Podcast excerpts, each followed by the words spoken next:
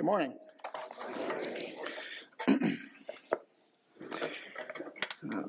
We actually know some uh, missionary friends of ours that use that group of scripture as kind of their uh, their vision to go out in the highways and, and things. And they uh, their entire mission and uh, ministry is an R V ministry like we had, and that's what they used. So, uh, so it was kind of cool that that's kind of how this ended up. Uh, so Luke fourteen is where we'll be today. Uh, if you'd like to go ahead and turn there, and uh, kind of how I normally do, we're not there yet, but if you want to go ahead and turn, that way we're prepped and ready to go, uh, feel free to do that. Um, so Luke fourteen consists of, uh, well, more than this, but uh, the two things we're going to worry about today is going to be uh, two parables that kind of play off one another. And uh, mostly these parables uh, deal with uh, banquets and uh, celebrations and things like that. And this is kind of like the overall theme. And I thought that was a pretty good connection considering we're heading into the holidays. And I'm sure everyone is going to be experiencing some form of family get-together celebration thingy. Um, I'm, I'm sure, right? It usually happens during this time. And even if you uh, don't do those kinds of things, maybe you look at the holidays and it's like you're already thinking excuses of why you shouldn't go, uh, things like that. You, you've at least seen a movie, like you understand big holiday dinners and things like that. Um, and so, and everyone has like different experiences and different memories when it comes to these kind of things. And I thought it'd be uh, just uh, really kind of interesting to even kind of talk about how Sarah and I's experiences from childhood differed, differed quite a bit. Okay, so uh, for example, mine, uh, the big get-together was on Christmas Eve when I was a kid, and it more resembled the floor of the New York Stock Exchange rather than what I would consider like an intimate family dinner. Um, there was probably twelve hundred people there, uh, uh, give or take, uh, no, uh, fifty, pro- probably fifty max, but we're still talking about a house that was probably one thousand square feet, so it was still pretty cramped. Um, and it was, I mean, nothing but loud laughter and talking and everything, you know, people you haven't seen for an entire year, uh, sticky floors because Because my cousin Todd probably spilled his punch again. Um, my uh, Aunt Pat constantly shushing my Uncle Bud for making inappropriate jokes around children. Um, it just, you know, family things, you know. Uh, that was how I grew up. So, uh, but I mean, just, just so many people. Just so many people this thing. And at least four different tables of food. Okay, one of them completely dedicated to the type of food that'd make your belt get tight. Okay, and I grew up in a family of semi-professional bakers, um, and I say semi-professional. People did pay them to bake things, um, but they didn't like have a restaurant or anything like that. Uh, but they'd go to like most of my aunts would get you know people from their community to be like, hey, this thing that you're really good at, I need you to make it for my family, and so they'd get some. So dessert was the thing to do there. Uh, I mean, just for example, I, I don't like chocolate. I, um, I really don't. Um, yeah. Whoa, whoa. uh, judgy. uh, I don't like chocolate. Um, that's right. Uh, I don't like bacon either, if you really want to start throwing stuff at me. Uh, but uh, so I don't like chocolate, but like the only the only chocolate that exists is my Aunt Joanne's Texas Sheetcake. No, no other chocolate exists. Okay, that's the only thing I can eat um, when it comes to chocolate. And so just, just for example, like that. So that was my holidays growing up. So then in contrast, you have Sarah, how she grew up. And so she grew out out west, and her holidays consist of just like the five of them. You know, sometimes more, sometimes less. Like I think it was just more intimate, smaller, that kind of thing. Um, you had the neighbor that come over once in a while, you said. Oh, what, what? I said holidays. It's a generic term. Okay. Uh, but anyways, just, just a smaller smaller group of people, more intimate, kind of like that. And in fact, I, I asked her this because I wanted to I wanted to see what it was, and it it was right on because, like, so my big memory was obviously this humongous meal and gathering. Of the, her favorite memory that she remembers, specifically for Christmas, was going out and getting the real Christmas tree. So, and picking that out for her family. So it had nothing to do with, like, a big gathering or anything, you know. So we we all have different memories and everything, but if we think about it, all even how you experience the holidays, how you experience celebration, how you experience these memories like that, it, it all kind of has a general general theme of togetherness, and you're celebrating something, right? So no, no matter how, how you look at it, and it, let, let's even move past the holidays. Like, it doesn't even have to be the holidays. I mean, you, you've been to a wedding, right? A birthday party, um, an office party. Uh, you've invited friends to go out to dinner on Friday night. Like, you get the idea of coming together and celebrating something, right? And so whenever we're reading these parables here in Luke fourteen, th- this is why Jesus teaches in parables, because there, a parable is not just some false made-up story. In fact, it's real-life events that actually can happen, and he uses those to connect with people that he's telling them to, to tell, to tell, to teach through story, right? And sometimes these stories have multiple layers that you can unpack and how they connect and everything. They're, they're really marvelous ways of teaching, okay? So whenever we read parables like in Luke fourteen, every one of us, and probably sitting here, in some way can say, oh, I've ate dinner with people before. I can connect with this. Right? In, in, in some way. And let, let's also not forget that whenever Jesus is, is talking through this kind of thing, we're, we're talking about a celebration, we're talking about fun, we're talking about a joyful experience is what he's specifically talking about here. Because if we're honest, sometimes we as Christians get this kind of attitude of, you know, yeah, Christian walk, it's just hard. You know, sometimes it can be super depressing. You just can't have any fun. No smiling allowed, right? And sometimes we get this like this self like whipping attitude of our faith that we need to like beat ourselves into submission so that we, we can actually stand before the Lord. But let's not forget that Jesus is like Lord of the party, okay? There's your quote for Sunday morning, right? Jesus is Lord of the party, okay? Uh, that was not in my notes. I should probably read my notes more. Um, so yeah, but I mean, his first miracle was at a party. Right? And not just any party, a, a wedding. Does everyone know the traditions of a Jewish wedding? The, the wedding dinners? Seven days. Has anyone ever been to a wedding reception? Think about that, but seven days long, okay? I think you're all like, oh my gosh. I'm, I'm tired just hearing this story, right?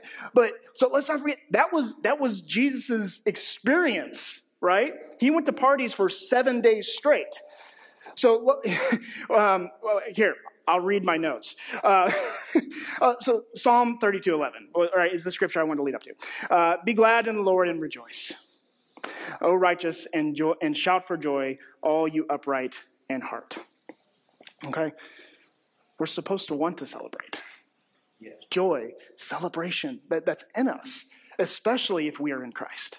That should come out of us, okay? So when he teaches through parables like this, that, that's our connection, right? That's how we, I was like, okay, you got my attention, okay? But we're not supposed to just necessarily just celebrate one another, but we celebrate alongside God.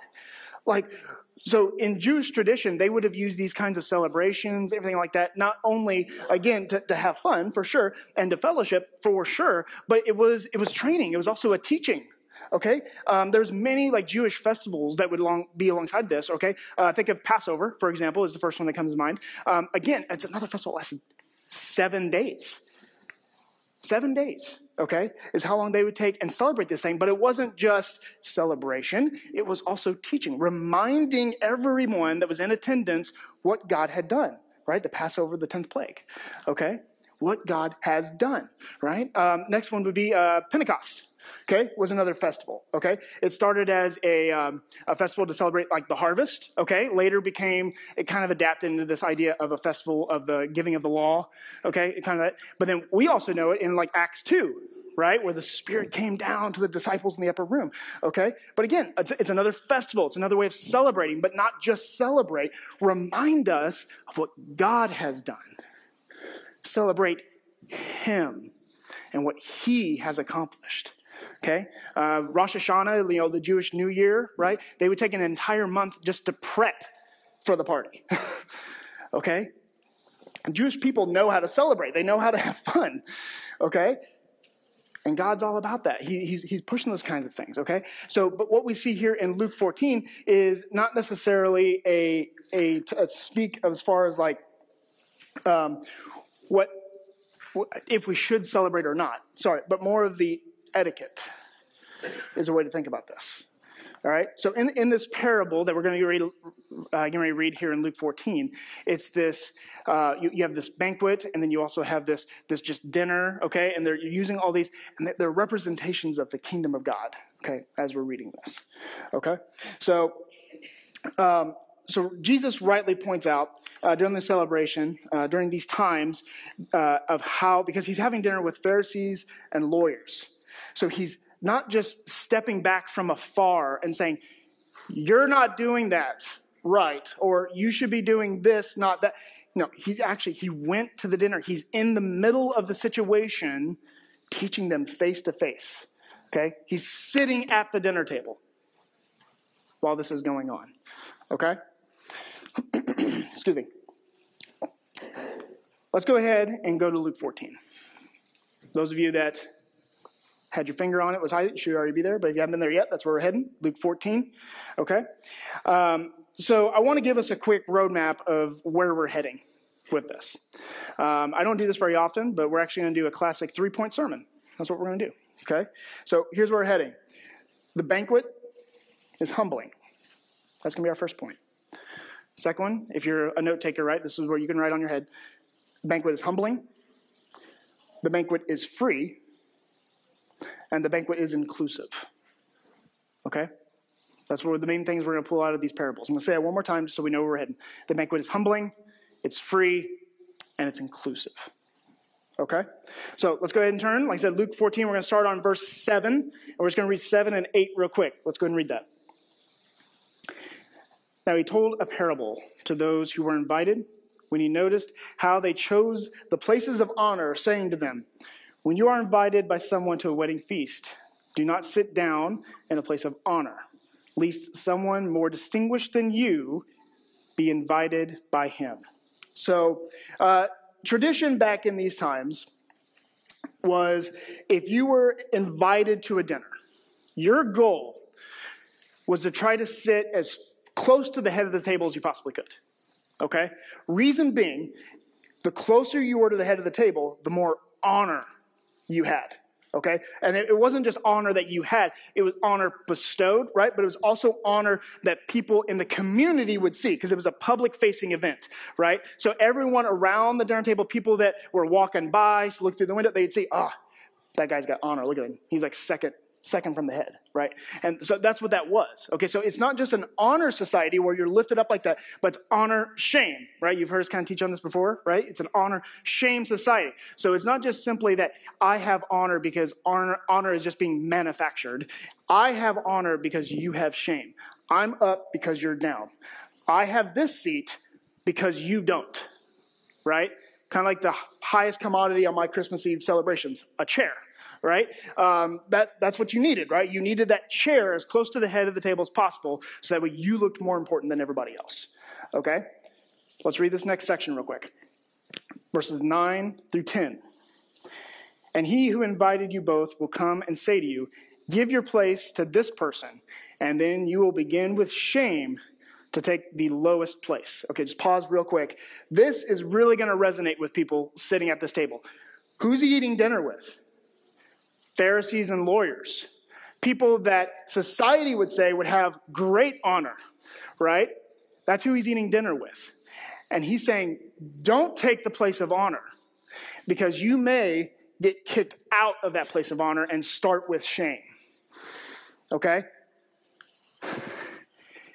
This would have been a very insulting, very uh, very bad thing in their minds, right? It's like, oh, I don't want to start by eating being shamed.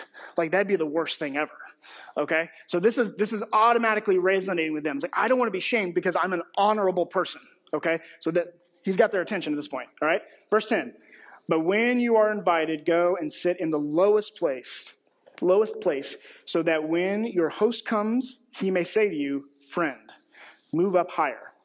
Then you will be honored in the presence of all who sit at the table with you. All right, let's be really clear here. Jesus is not against honor in this parable, okay? There is nothing wrong with honorable, or with honor. Next step, he's also not against honoring people and giving them a seat of honor. That's not the problem that Jesus is trying to teach us through this. What Jesus is trying to make the point of is a self-ascribed self-worth where you think you are more honorable than others. The problem is not honor or shame. The problem here that he's point, speaking to is pride. Being too proud and puffed up. Okay? That's what he's talking about. All right? So let's put it this way. I'm sure people have been to a birthday party, right? You've been to a birthday party. You've seen how little kids, they'll run around and play and everything. And then it always comes time for us to sit down and blow out the candles and opening the birthday gifts, right? So everyone is forced to sit down and watch this kid start to open up his gifts and everything like that, which is a tradition, in my opinion, that can go away. But so we're all sitting and we're watching them open up their gifts and everything. So you would say, right, everyone at that particular gathering is giving the kid his, his birthday, right, a place of honor, a seat of honor. We don't think of it in those terms, right? Those aren't words that we use. That's not necessarily how we think about it, but that's what's happening, right? We give him a seat of honor, okay? So what Jesus is speaking against is the little brother that comes up, boots his brother out of the way, steals the gift, and starts opening it for himself and says, now this is mine, okay? In this, in this prideful outburst of saying, I deserve this honor because I'm better. This self-ascribed self-worth that is just a prideful outburst. Okay, that's what whoa, that's what Jesus is specifically speaking against. Okay, not the seat of honor, but our our our our want to have it for ourselves. Okay. Another example. Think about a wedding. Okay, even if you've never been to a wedding reception. I'm sure you've seen movies, okay? You understand how a wedding reception is set up, okay? You have the head table that's usually at the front, right? And that includes the wedding party, groom, bride, maid of honor, best man. You know, you get the scenario, right? So this would be, like, again, we don't think of it in these terms, but it's literally in the name, maid of honor, right? She has the seat of honor next to the bride, right? Same concept. Let's say that we are all getting our meals, we're all getting our food, and the mother-in-law decides that she's going to walk up there and plop down right next to the bride and say, this is now my seat. Yeah, people laugh. Like, we automatically know that that's not how things are supposed to be, right? Um, what, what's getting ready to follow is a very hard conversation and a probably a nice family photo moment, okay? Uh, because that's a seat of honor that is reserved for someone else. Right? So Jesus says, when we enter banquets, when we enter celebrations, that it starts from a position of humbling. Not being proud, not being puffed up, not thinking too high of ourselves, but being humble. In fact, here's another way to think about being humble. C S Lewis, I think, said it best about a humble man. He said, a humble man will not be thinking about humility. He will not be thinking about himself at all. Rick Warren, Rick Warren actually kind of uh, coined, uh, coined a different version of it, but it was originally C S Lewis that said it. But he, and he kind of reworked it a little bit. Uh, humility is not thinking less of yourself, but thinking of yourself less. So don't get caught in the trap of fake humility, okay? Fake humility is thinking you don't deserve it. Fake, fake humility is thinking so low of yourself that it hinders you from accepting an invitation to the dinner to begin with. Let me say that again. Fake humility is actually nothing but pride. Thinking that your opinion of yourself is more important than Jesus' opinion of you. Your fake humility is nothing but a barrier keeping you from the kingdom because you don't think you deserve it. Matthew ten, thirty through thirty-one, this is what Jesus says. But even the hairs on your head are all numbered. Fear not, therefore, you are more valuable than many sparrows.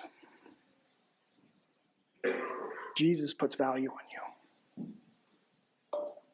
If, if you don't hear anything else this morning, hear that. Jesus values you. And maybe someone listening from home needs to hear that too. Jesus values you. And his opinion means more than yours. So don't get caught in the lie that you've done too much, too many wrongs, that you're too dirty, that you're too bad, that you're too shamed.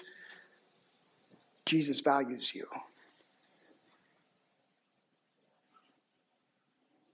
And the banquet is for the humble.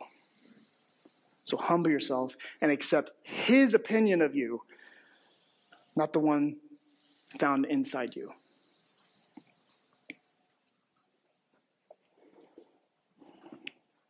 Next, the banquet is free. It's free.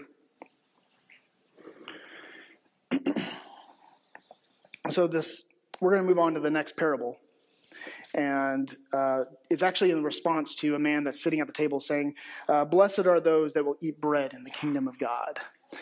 And there's probably a couple different ways to read that. Um, I, I read it a little snarky, like, that's right. Blessed are, blessed are those who eat kingdom, uh, bread in the kingdom of God, like myself, because I'm a Pharisee, you know, or something like that. Like, that's how I read it.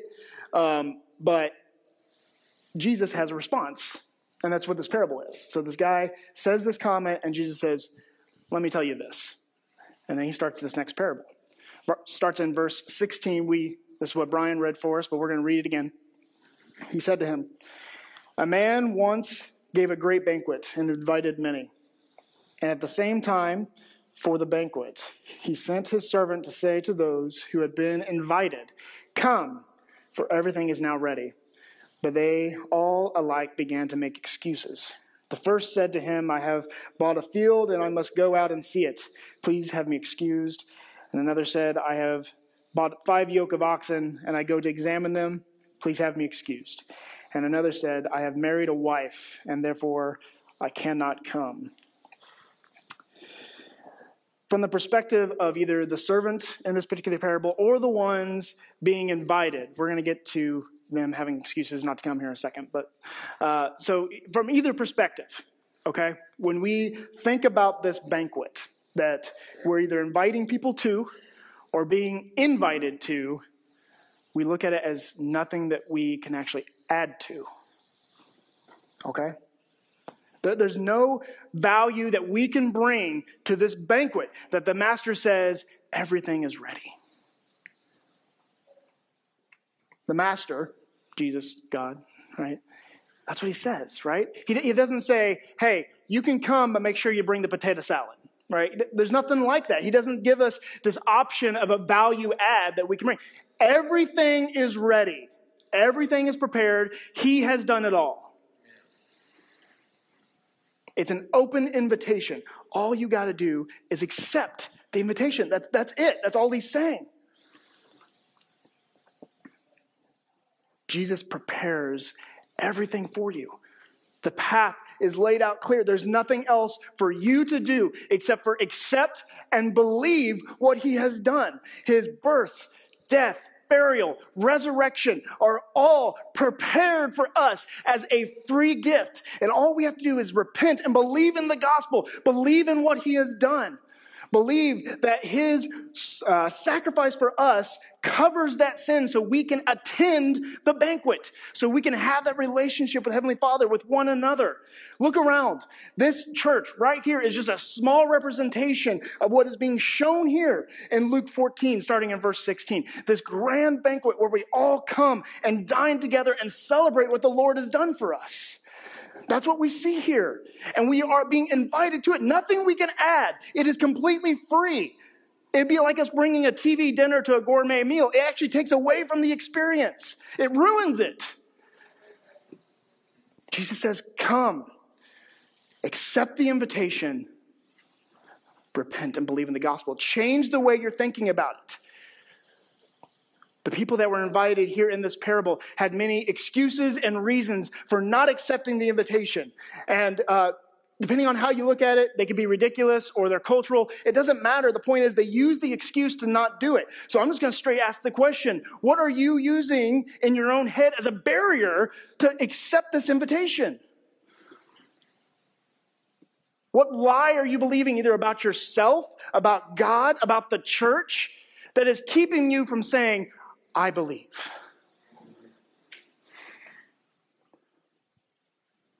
Maybe you had a bad experience when you were a kid at some church. Maybe it's some theological barrier. It's like, I have trouble wrapping my head around this idea of this big entity in the sky that created everything. It sounds like a fairy tale. I can't get there.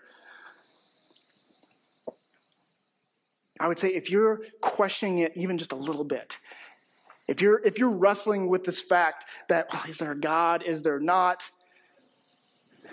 Do I really believe all this, all this Jesus stuff, right? If you're wrestling with it at all, let me say this. That's an invitation.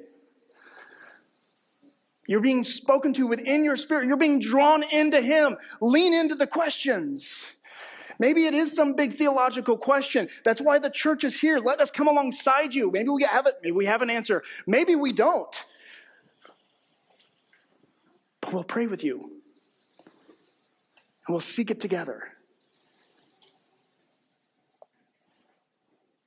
I don't know what your barriers are this morning, but the invitation is very clear and it's free. Repent, change the way you're looking at things, and believe.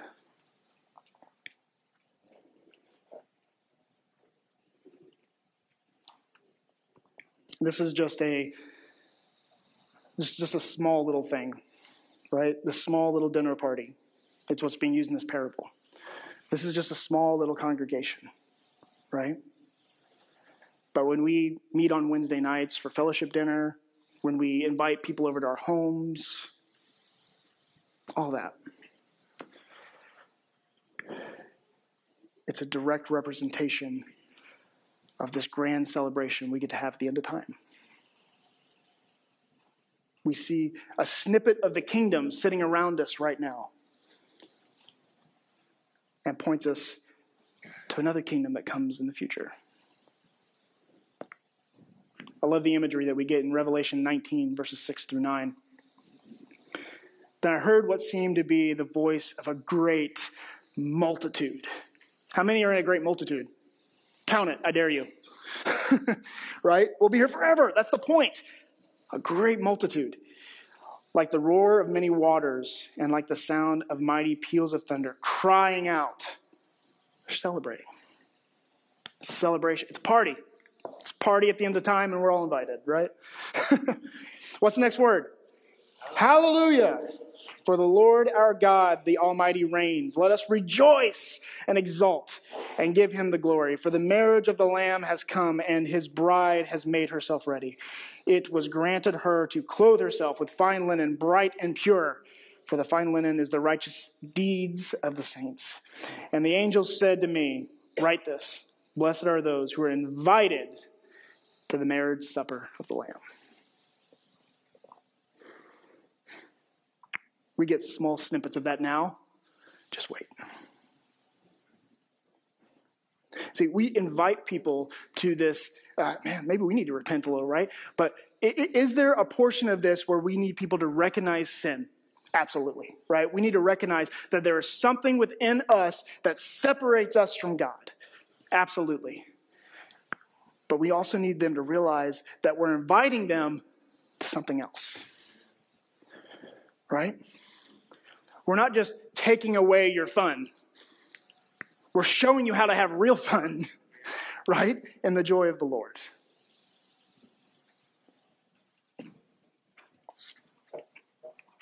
The kingdom waits for you this morning. The Lord is pulling you to him. Maybe someone here needs to hear that. Maybe someone online needs to hear that. The Lord is drawing you in. Lean into the invitation. What is keeping you from accepting this free gift from God? Acts two thirty-eight, repent and be baptized, every one of you, in the name of Jesus Christ for the forgiveness of your sins. Respond to that. Last, the banquet excuse me, is inclusive. Let's go ahead and read uh, verses twenty-one through twenty-four in uh, Luke fourteen. So the servant came and reported these things to his master. Then the master of the house became angry and said to his servant, 'Go out quickly to the streets and lanes of the city and bring in the poor and cripple and blind and lame.' And the servant said, 'Sir, what you commanded has been done, and still there is room.'" There's room. "And the master said to the servant, 'Go out to the highways and hedges and compel people to come in, that my house may be filled. For I tell you, none of those men who are invited shall taste my banquet.'" Let's recognize that first, the servant was not instructed to make sure each person passed an entrance exam. Uh, this does not look like an airport T S A, right? There's not barriers. There's not a uh, whatever the magnet wandy thing is to help you find metal. There's nothing like that, right? It's a very simple invitation. And I think sometimes uh, placing the church in the role of the servant in this particular parable, uh, sometimes maybe even knowingly or unknowingly, we put barriers on people. Maybe we see people be like, mm, that's not a Memorial Baptist kind of person, right? Or no, that's not a Christian kind of person. There's no way, right? I think they have probably enough barriers that we don't need to place them on them, okay? Let's not forget our duty as, as followers and disciples of Christ is not to just come to church on Sunday morning and sing songs and listen to some guy talk, okay? The job of a disciple is to replicate. That's the job of a disciple, okay? We have it on a banner on our wall, right? All authority has been given to Jesus so that we may go and make disciples. Now, granted, there are several steps when it comes to making a disciple, okay? So we're, there's discipleship. That's not what we're talking about, but we're talking about the initial invitation. That's what we're talking about today, okay? Let's not get too deep or else we'll be here all day, okay? But we're talking about the initial invitation to go and make disciples. That's our duty and that's our job, not to put barriers on people, but to ask them to simply respond to the invitation. Back to Mark one fifteen, repent. Believe the gospel.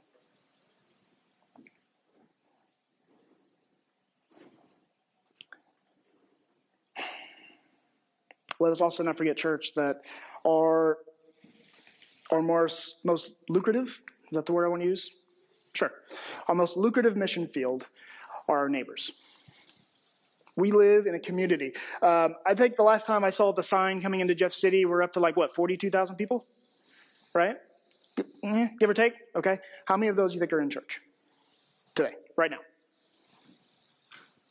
Uh, who knows, right? I'm, I'm just trying to get us to, to think about it a little bit, okay? Let's not forget that your next door neighbor is the person that you could invite.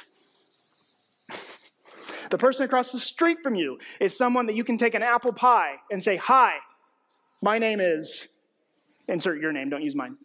Um, We just moved in, or hey, we've actually lived here for the last five years, and I'm sorry I've never said hi. Honestly, it could be that simple. It doesn't have to be this grand thing. Mission trips are great, obviously.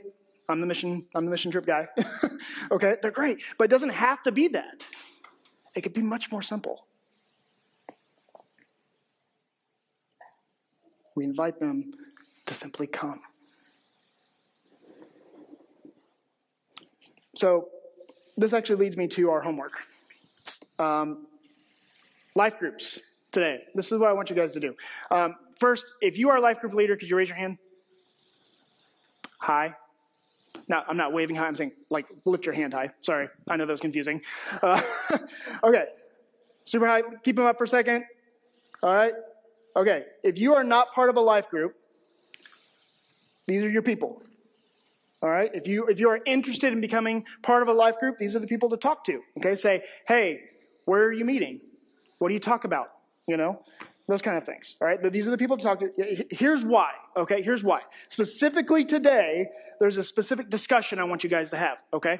Um, I, I'm sure this makes some people very uncomfortable, um, including uh, probably my wife. Um, uh, and, and, and Nikki, actually, probably, right? Okay, talk about the last time you were able to share your faith with somebody. Okay? Well, what did your last invitation look like? And what's going through your head right now depending on who you are, is simply like, okay, I've got like five right now that I could, I could talk about. Awesome. Perfect. There's other people in the room right now be like, I've never done that. Perfect. Awesome. Go to life group, okay? And this is how you're going to discuss it. The person that just in your in, in your own head that said, I've got like five that I can think of right now, talk about it. Because that person that's never done it may need to hear that. Maybe they've never done it because they don't have the words. They don't know what to say.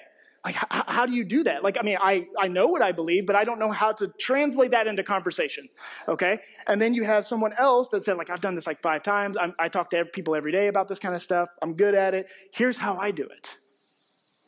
Now, all of a sudden, we are equipping ourselves to invite people, as the servant did in these parables, okay? Can we handle that in our life groups today?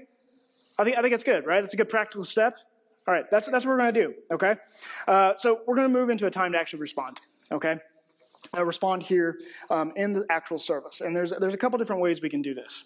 Um, first one, maybe you've heard things this morning that you've never heard before. Uh, we say this a lot.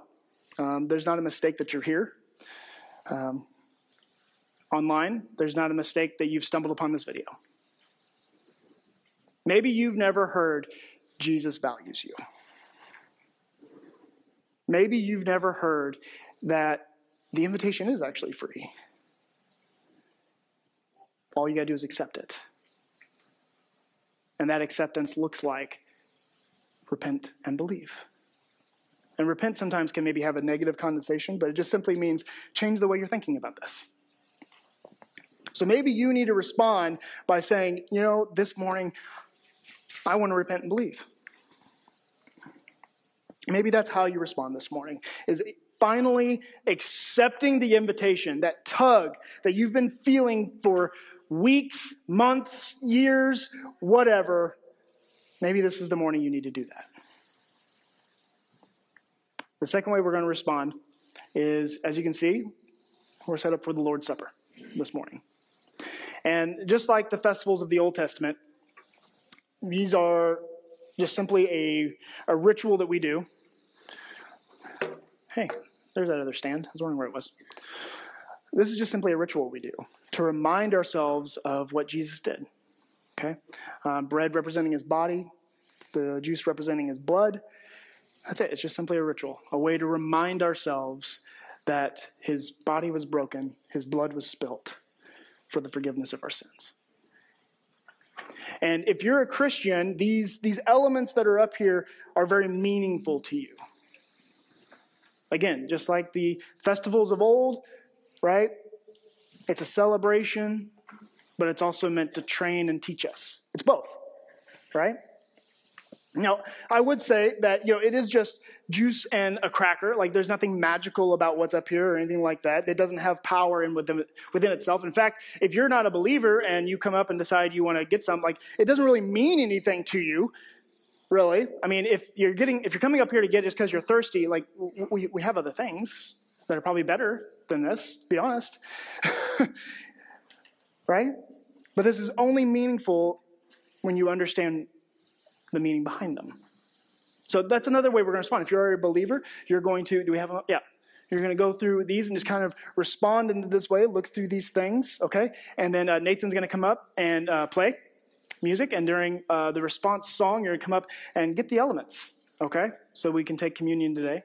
Uh, we got a couple uh, deacons that are going to help with that. So maybe that's how you respond. Third way to respond is maybe the Lord is pulling at you to go pray with someone. I feel the need to kind of say that every time I preach, because I feel like um, maybe we don't do that enough. Maybe we just don't take this time to respond by praying for one another. So as Nathan gets set up here, um, just like I said, feel free to kind of read through these as you prepare your hearts and minds uh, to partake in the Lord's Supper this morning. I do want to read this group of scripture real quick before we get started. And this is in First Corinthians eleven, verses seventeen through twenty-two. This is actually the group of scripture, uh, the passage right before uh, the scripture we usually read for Lord's Supper. Uh, so this kind of leads into that. So I'm going to read this real quick. But in the following instructions, I do not commend you, because you, when you come together, it is not for the better, but for the worse. For in the first place, when you come together as a church, I hear that there are divisions among you, and I believe it in part. For there must be factions among you in order that those who are genuine among you may be recognized. When you come together, it is not the Lord's Supper that you eat. For in eating, each one goes ahead with his own meal. One goes hungry, another gets drunk. What? Do you not have houses to eat and drink in? Or do you despise the church of God and humiliate those who have nothing? What shall I say to you? Shall I commend you in this? No, I will not. And then Paul goes in and teaches how to properly take the Lord's Supper, and that's usually what we read during uh, times like this. We were seeing here that the Corinthian church was still struggling with a honor-shame class mentality.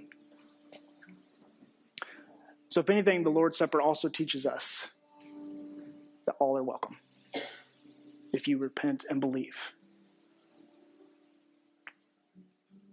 Remember that it is an inclusive gift.